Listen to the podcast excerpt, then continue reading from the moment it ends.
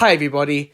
Just a quick note from us at Circle Talk that the quality of this recording isn't the best. We didn't realize until we downloaded the audio and tried to work with it and found out that it was sketchy in a few places. So, for that, we apologize. Just sit back, relax, and maybe turn it up every now and then. We hope you enjoy this episode. No, I've already ordered the book. I've already spent all my money on the bloody book. Don't worry about it. I'm gonna feel really bad if you if you hate the book though.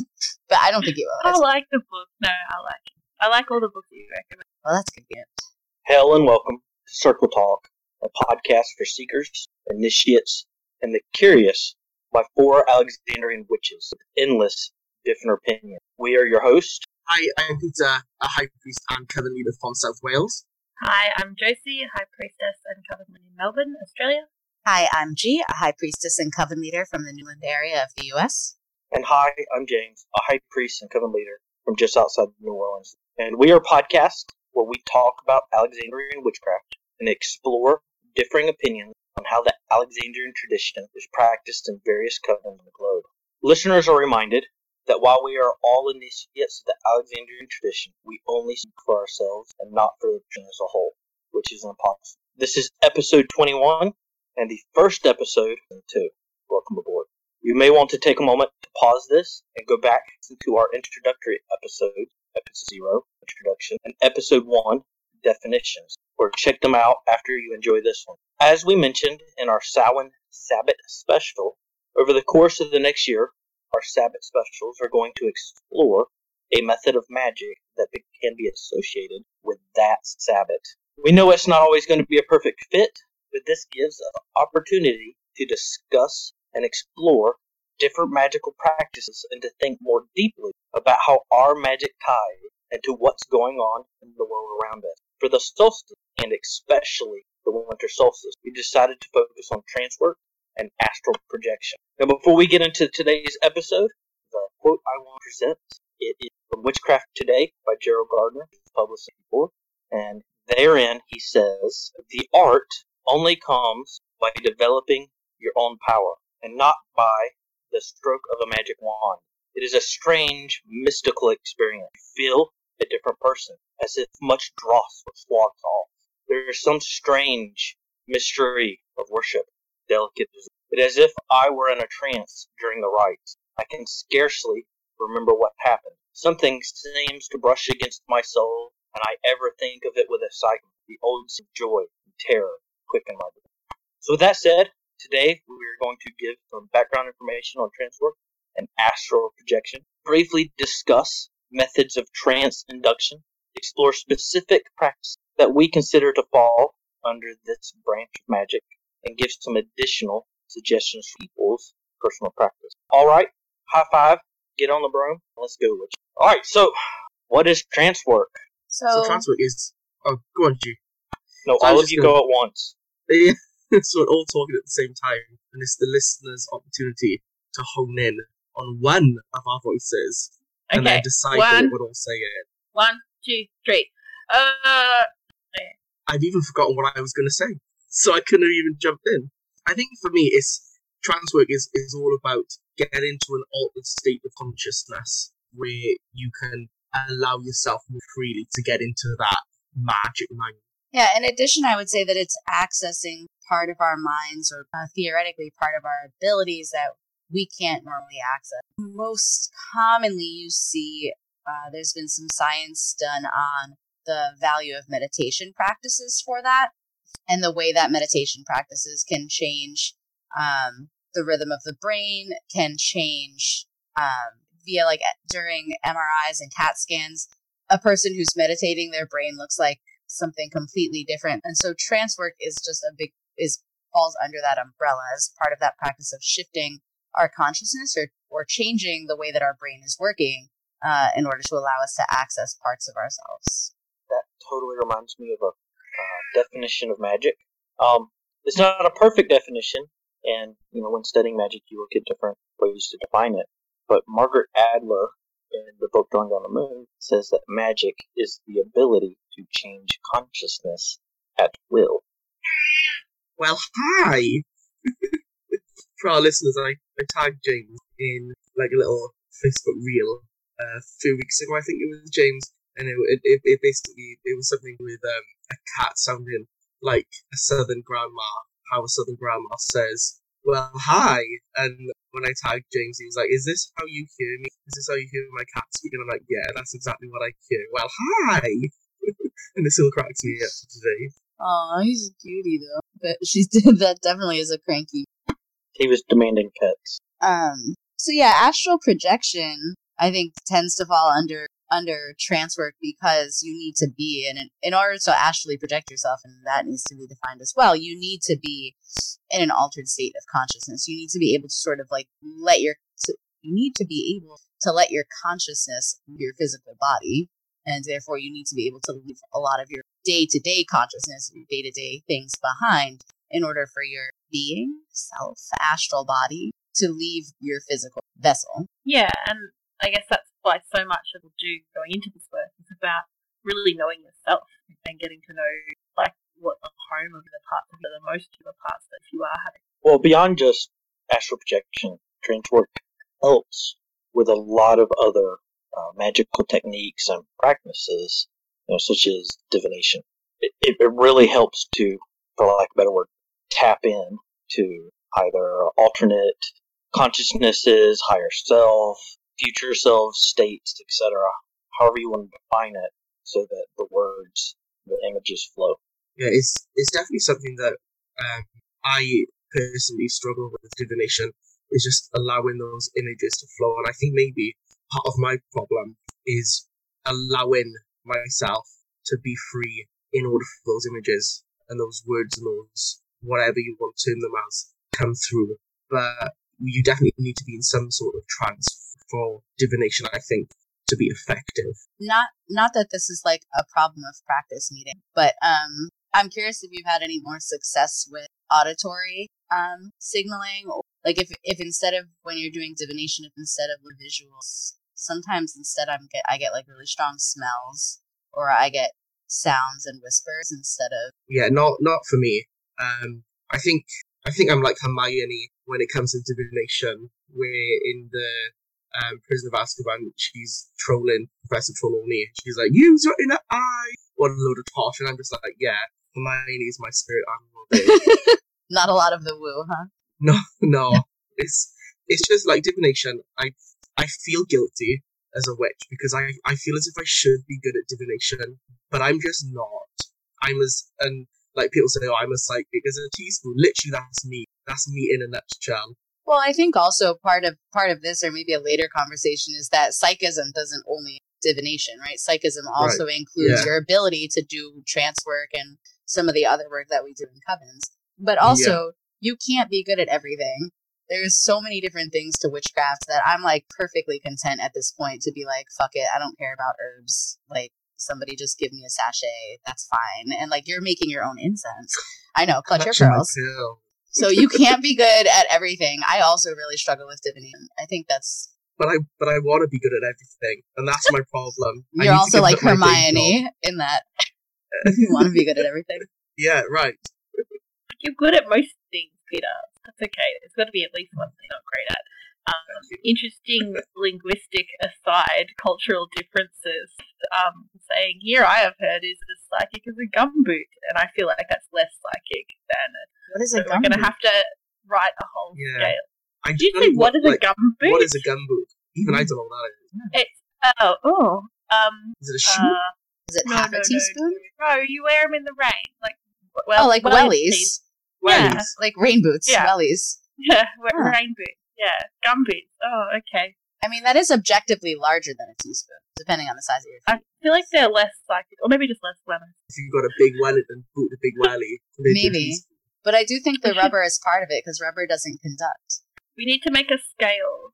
We'll, we'll make an international scale How psychic psychic. are we? Gum boot, teaspoon, jar of jam. Yeah, it'll be fine. Yeah, crockpot. But then what's the most psychic thing? Cup of tea.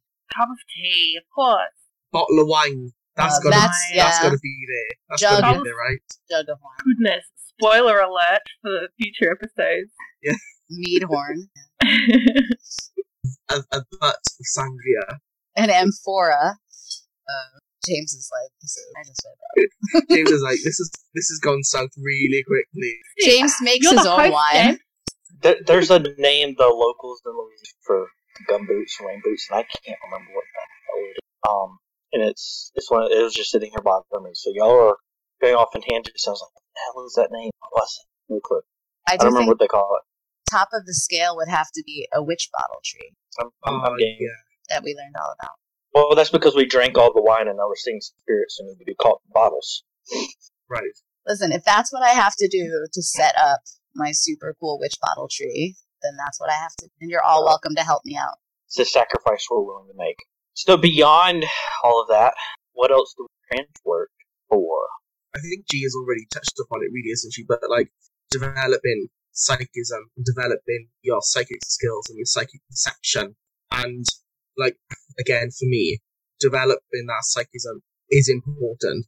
But I think it's something that I'm going to have to consciously always um, work on and, and improve because sometimes I'm like, is am I am I getting these images? Am I hearing these sounds, smelling these smells really? Or is it just my mind playing tricks on me? Sometimes I, I lock myself in my own mind too much and then I wonder, is it the is it the placebo effect? But then, even if it is, there's nothing wrong with that either. That's definitely true. I have to say, I feel like I'm surprised that you and I've never talked about this before because I'm very, I have a very similar issue.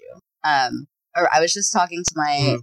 To my coven sister. We went out for drinks last night, and I was saying that right around Samhain, I was having not not an atypical experience where like out of the corner of my eye, constantly things were moving, and every time I turned around, I definitely saw I saw shapes and figures of people all the time, and then it would then it would like flash out and become like whatever object I was actually looking at. And I was like, you know, and I was thinking to myself, like, well, Samhain's rolling around, like, quote unquote, the veil may or may not be thinning, whatever. But I also said, because she's my she's my optometrist, she's my eye doctor, I said, but you also told me at my last visit that I have a lot of floaters. So I'm like, am I seeing spirits or am I just like, are my floaters acting up? And she was laughing. She was like, good question. She's like, go with the spirits, right? And because it's, who knows? Like, you can come up with mundane explanations for things, you can come up with magical explanations. And I think that part of like being a mature witch is knowing that, that even if it's placebo effects, that's perfectly Yeah. fine. And not choosing the magical explanation all the time and also not getting too weighted down by the mundane explanation. But I have a tendency also to reach for the mundane. And what's helped me a lot is my my three new initiates are much more than I am.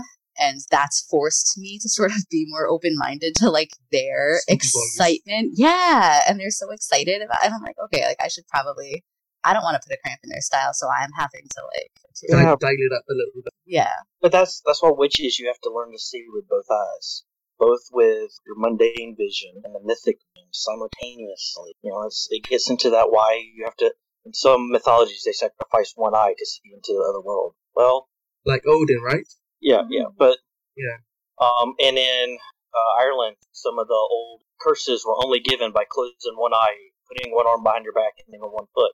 So half you was in the other world and threw it on someone. Interesting. So it's as a witch, you straddle that threshold between the two. So yeah, you have to be able to look at things and be like, yeah, pretty cool giant ball of fire up there. And the other time you're like, pretty awesome sun that we just uh helped get reborn. Um, for those Oh. not catching it, there's a reference to Cratchit. Yeah, I was gonna say, oh, we're back to my favorite. It's You're time welcome. for me. You're it's time for me to be godfather. One of my first teachers um, for tarot to say, "A sign is a sign if you've asked for a sign," and that's Oh, really helped me yeah. navigate, like you know, in and we've all seen it in some of those online groups and forums where people are like, "I saw a bird. Am I gonna die?" Bird was just single raindrop. eating. Yeah, it's sunny today. So I'm in a good mood. It's like, yeah, Is that a sign? Yeah. yeah. You dopamine levels are high. Move on. So yeah, I always come back to that when I followed that sort of. So when I used to attend uh, zazen, uh, sitting meditation, Zen temple in California, the one of the the resident monks there would say, "There's a reason we call this a practice because you have to practice it." Well, being an orthopraxis, mostly orthopraxis system, yeah, you got to practice practice it. Not everyone's going to be innate in everything. yeah, Oh. you can't get better at, at the craft and at, at things in the craft unless you practice the craft. You know, you can't. You know, it's it's almost impossible when you first begin it to walk up to ritual and know exactly what you need to do, what you need to say. You're gonna need to rehearse beforehand. And I know that people have feelings about rehearsing ritual beforehand and everything should come naturally and flow, but at the same time, there is a big part of it where you need to go off and spend time with maybe a ritual script or learning something off by heart. But yeah, you need to practice. Practice. Yeah, so I think that the key here is transport, learning to sit in that trance space at whatever level it is. And then it can be applied across all these different practices, some that you'll be better at than others. Would Um, we consider the current? Um, I'm just curious. Would we consider the current push or um, popularity of mindfulness work part of part of the practice of learning how to do transcendental or part of it fall under that? I think so. Yeah, I mean, like, if you're practicing mindfulness, I think that is a form of meditation. And, you know, like, there are practices within Reiki where it is almost like mindfulness and, and you are consciously doing something and you're consciously repeating that thing. So, yeah, I, I would say that mindfulness would fit into it. I don't know. I, I don't. I don't know because at times mindfulness, having practiced it, can feel like trance work, like meditation, actively doing nothing. Um, you know, and being aware of whatever your focal is. Um, but not always. It, it's complicated. So I don't know how I would define that. All right. So yeah, developing psychicism, strengthening your ability to various practices. Um, there are some specific practices. So I know people talk about how you struggled with divination. I get it. I like to try to get too analytical and go like, well, that's supposed to mean blank.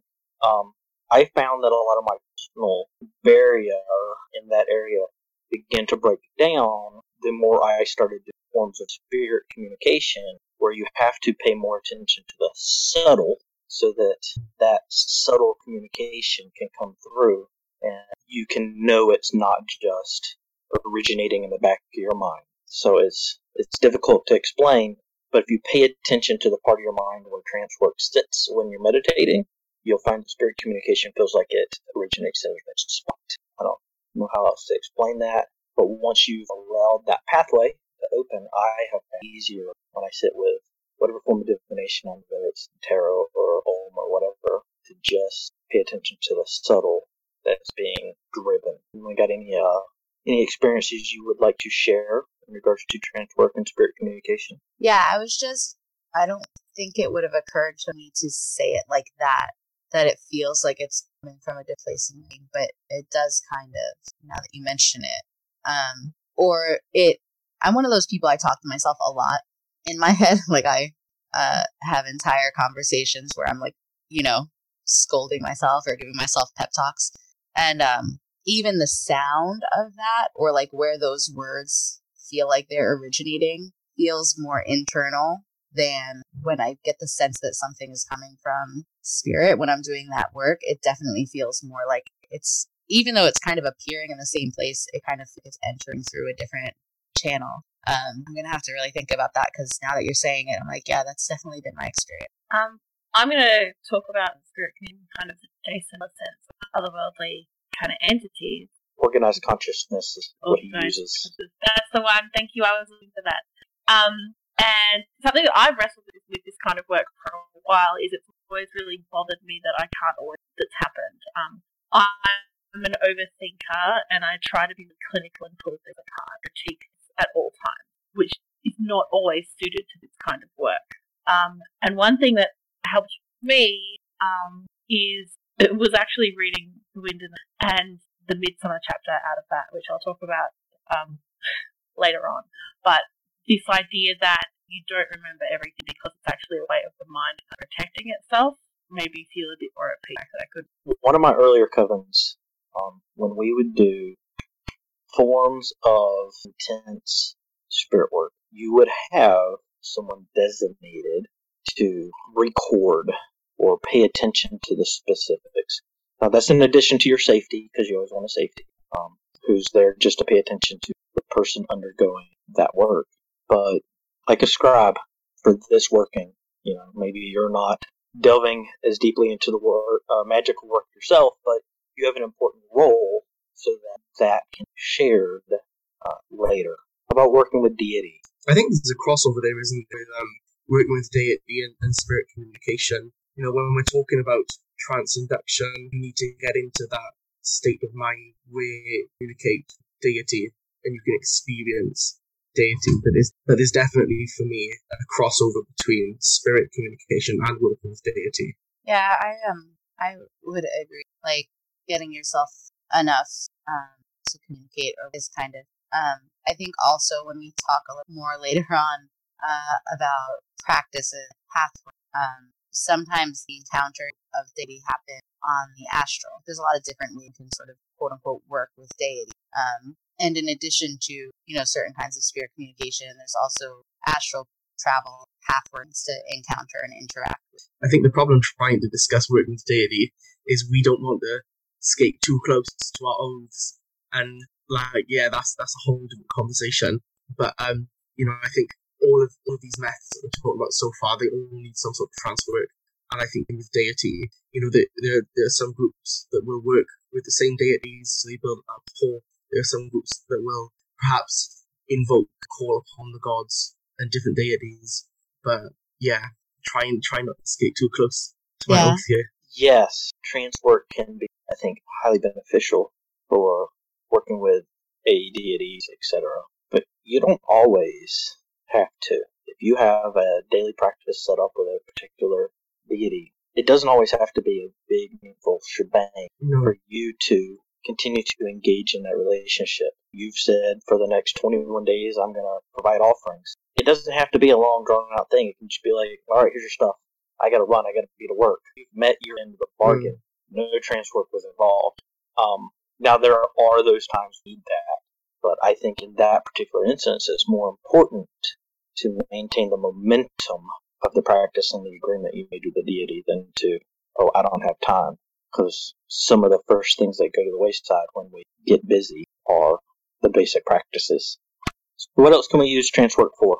So we we sort of briefly started touching on the idea of astral projection, um, and we'll speak a little bit more to that um, later. Um, the different reasons why, but people use ast- can use astral projection for um, sometimes path workings. I think depending on the depth of the path work can fall into of astral projection. Um, for doing group work, people sometimes will quote unquote work on the astral. Like a lot of interesting conversations about that during COVID that sort of started up.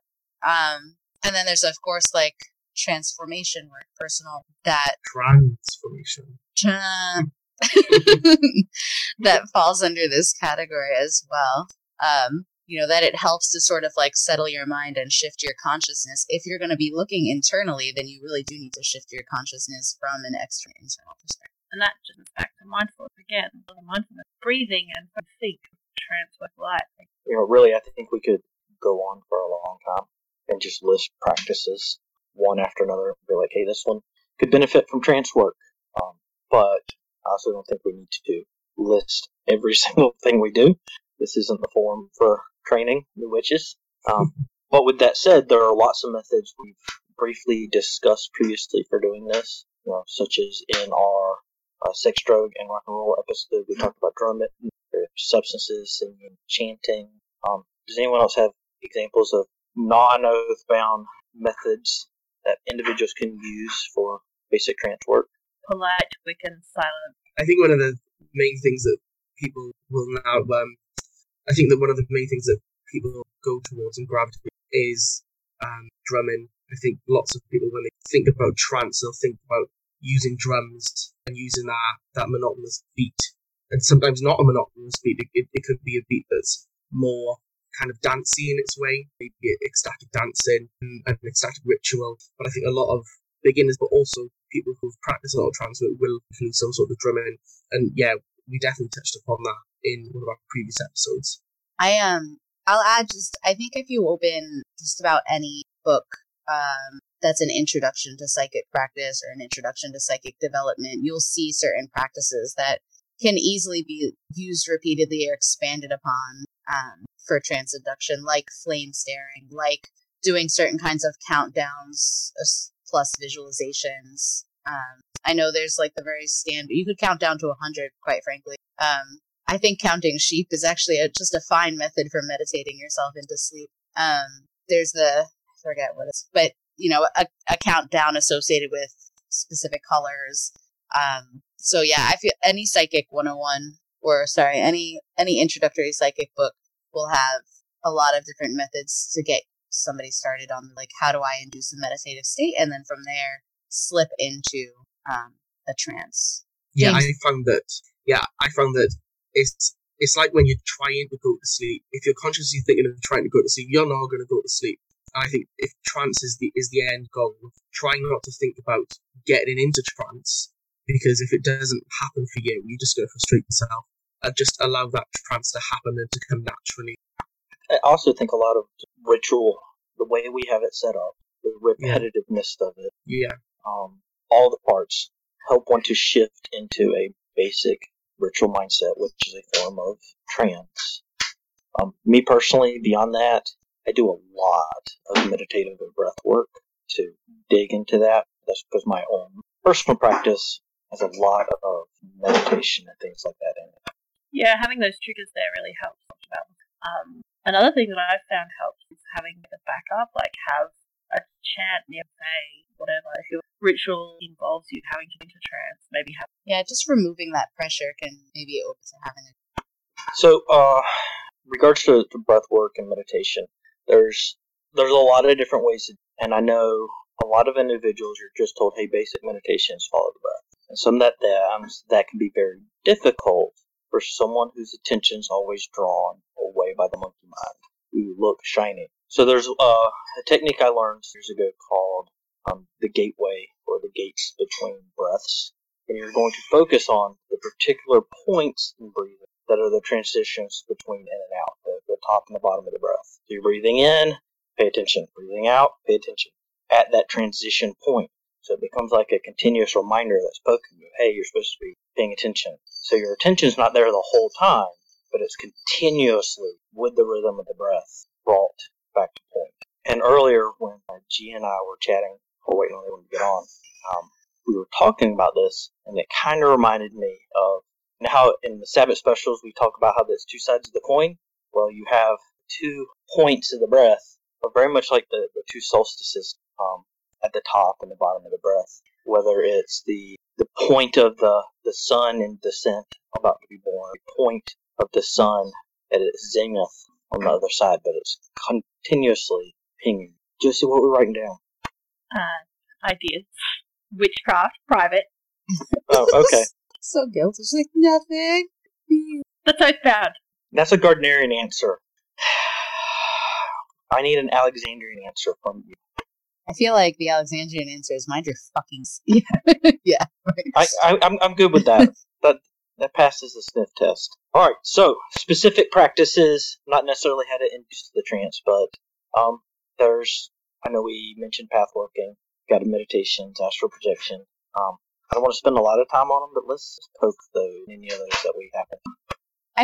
I'd be content to speak a little bit more on astral. I'd speak a little bit more on astral projection um, because I said, in terms of deity work, I do think this is something I feel comfortable speaking. Um, there's a lot of work that can be done, um, astral projection and working with deity. For one thing, people sometimes use astral projection to go commune with deity. So if you are interested in getting some of Dion Fortune's work, she speaks a lot on the use of astral projection interacting with deity. Um, we also in my coven and my line, we tend to set we set up astral temples pretty regularly. Each coven has an astral temple. Um, that's kind of the seat of our egregore, which is a separate conversation. Um, and we use that as a launching point for pathworking. So if we're doing a group pathwork, first do trance induction, travel to the coven temple, which involves a lot of visualization, and then use that as a launching point into the pathworking.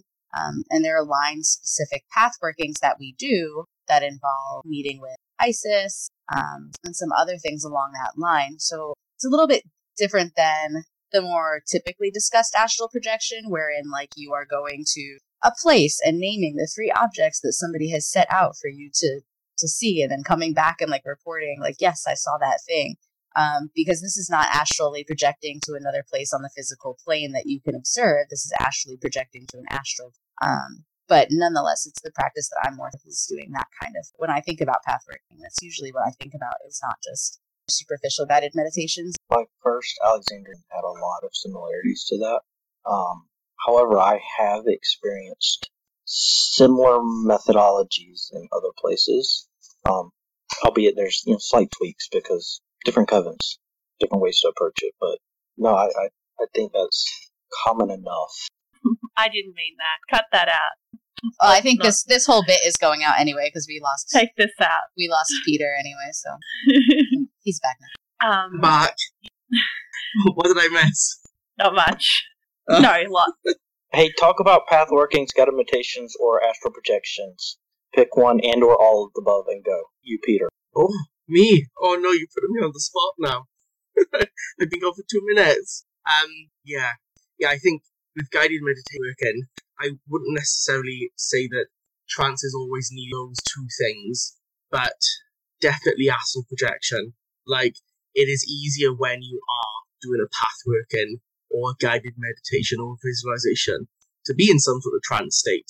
But I think my problem with guided meditation is that sometimes I focus too much on words without letting myself go, and that can be a problem. Really similar to to Josie and G. I kind of overanalyze a lot of things, and I think if when somebody's talking to me, I'm more concentrating on what they're saying than the in between spaces, the liminal spaces in path workings and guided meditations for me to get into that kind of zone. So yeah, I think even though trance work lends itself well to certain path workings and guided meditations and, and whatever, sometimes for me it can be a, a distraction unless I set my intent really clear. Like you don't have to necessarily listen to, to the all the words and, and all the intent, but you can use this to kind of get there. Is that good?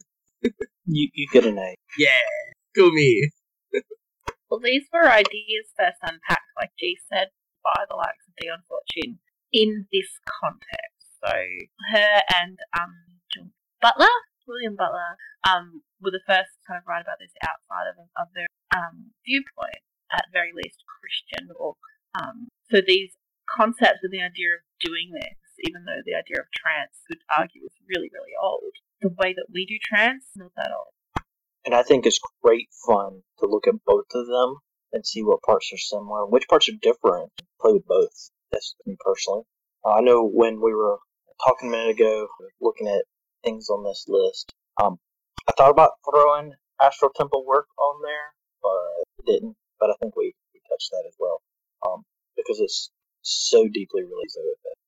So I think that really brings us kind of to the the meat of or the the roots of where we're going with this episode. What does all this have to do with this solstice? And when I was first thinking about trance work in regards to the winter solstice, because that's where I am located, I was thinking about that association of the sun as being reborn as the epitome of the inner self.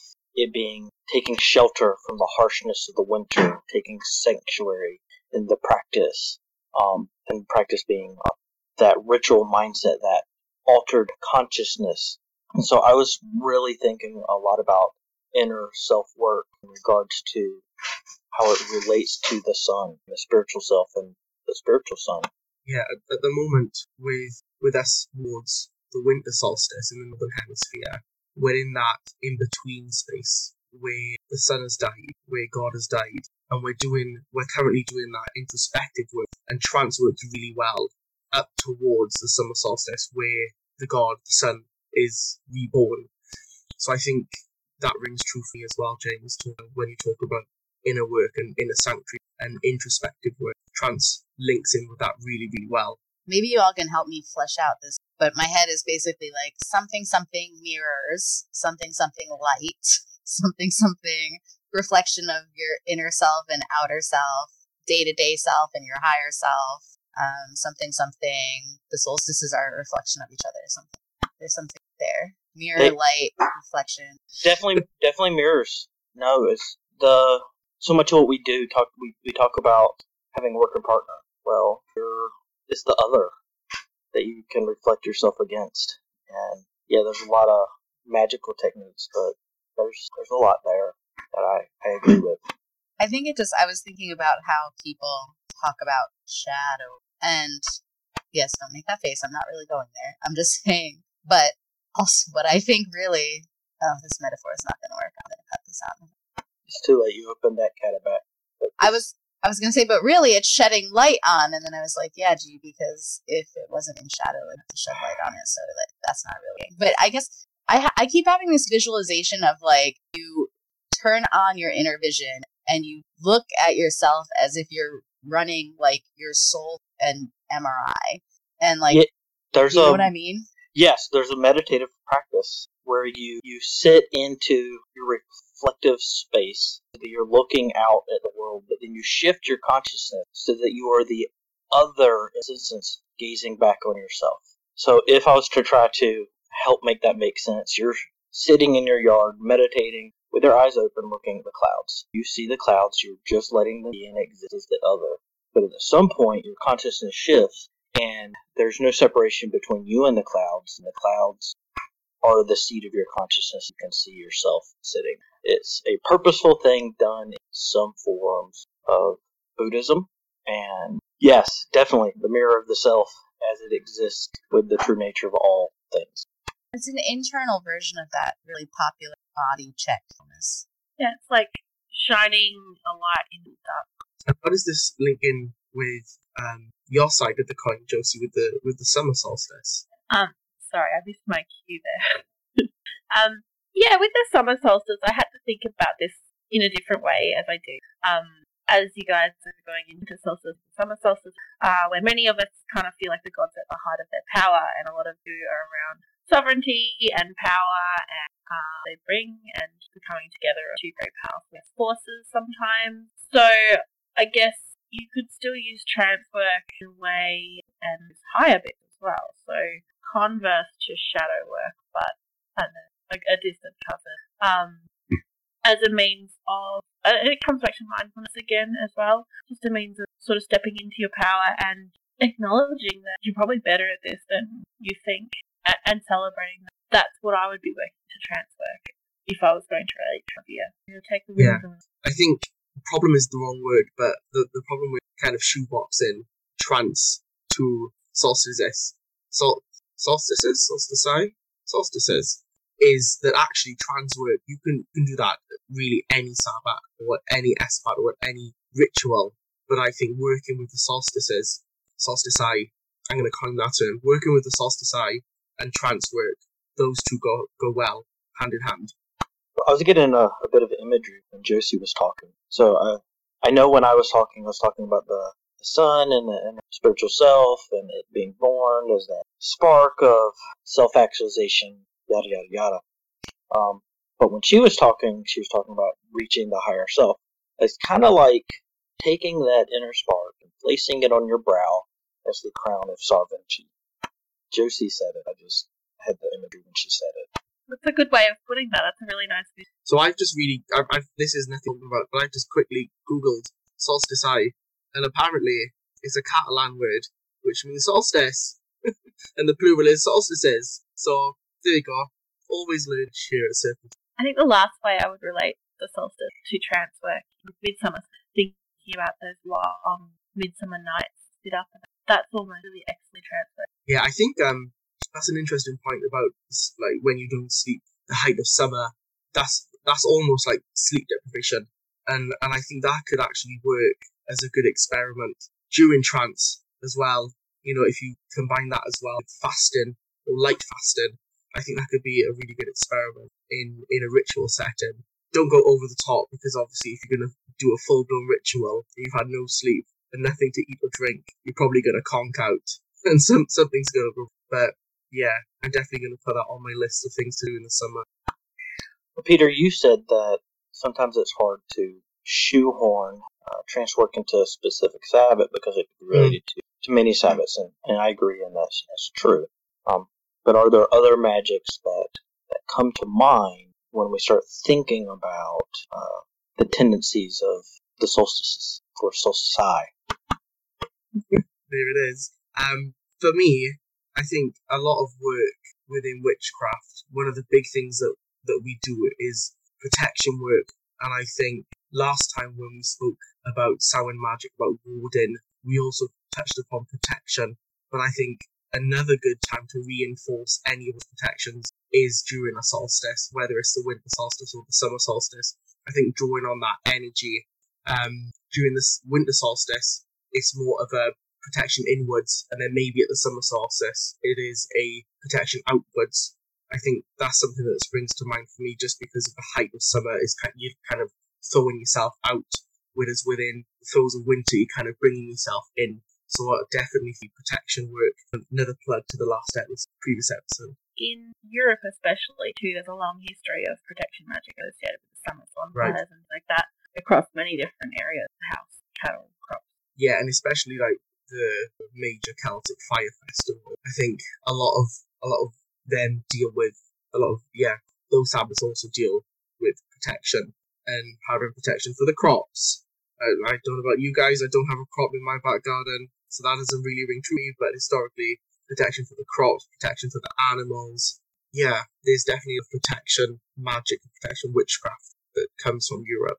You can speak for yourself. I'm getting ready to harvest our crop of kumquats Of and lemons. You're so um, rude. Oh. I'm sorry. I was gonna say I don't have a crop in my yard anywhere either because we've had our frost. Yeah, so we haven't had our frost yet.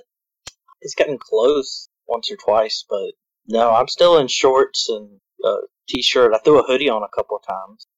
we had a frost this week, which was so bad that when I de-iced my car, the de the de-icer froze, and I was like, "Well, what is the point of that?" So then I had to get out and scrape the car, like in the middle. I was only, I don't know, a minute from home, so I just kind of pulled in, scraped the car. But yeah, I was like, "What is the point of having de-icer if the de-icer freezes? That's not fun." That, it did suck, and it was really cold that morning as well. I was like, "I'm gonna be late for work now." Thanks, Josie. Frost. Does Josie, get- how warm it is it there? Um, I'm in shorts, so it's, we've got blueberries on the woods and I have to go dig up some potatoes. Yeah, planning beach trips is pretty great. do you get cold enough for a killing frost? We do uh, in my particular part of Australia, but not in in the very southern parts. We get the snow and frost, but nothing. We're lucky if we get snow here at all. I'm gonna plug the Welsh weather again. The rain just gets colder, the winds get colder. That's that's it. We're lucky if we get snow. You're not selling Wales as a location for our eventual meetup, Peter. I need Well, you to I'm tell here. me. I need you to tell me there's all forms of divination related weather in Wales. Because if there's not, I have to disappoint. There, there must be. There must be, but you know, not for me. Not for me. Again, I'm as psychic as a teaspoon. You, you can just be like, is the rain going sideways? Oh, that means blank. Is it a heavy fat rain? It's gonna be Yeah. blank. Is it so? Is it so heavy? that It's bouncing back off the ground into my eyes. Oh yeah, something bad is gonna happen to me because I've just been blinded by the very cold rain. They tried to trick us and make us think it was gonna stop raining. You know, all the things. Yeah. So, um, with that divination, I know we've touched on it. Trance work with that. We do it every Sabbath as its own thing, part of the, the ritual. So it's like a a specific drawing to deity, being like, what do you want us to know related to this? And then it's its own thing. And that's separate from other practices we do related to deity during those times. But yeah, we, we do divination in that regards at every Sabbath as its own thing. Yeah, we've been known to do it anymore. So unless anyone has anything else, I think that brings us to the end of the episode. Today we talked a bit about different magics that are associated with the winter and summer solstice, uh, particularly transfer projection, and some of the different methods that are related to that. We poked a little bit of the lore associated with the solstice in those regards. Um, I don't really have much of a closing thought other than to tell people if you sit in your own mindful space for just a moment, it will bring you back to all those other moments that you've sat in that space um, and ties them together like knots on string. So, as a reminder, you can find us on Instagram and Facebook at Circle Talk 4 Witches. That's four as in the number. Twitter as Circle for Witches, or email us at circletalk4witches at gmail.com. If you have any questions, queries, thoughts, or idea discussion, get in touch. We'd love to hear from you. From all of us at Circle Talk, Merry Meet, Merry Part, and Merry Meet.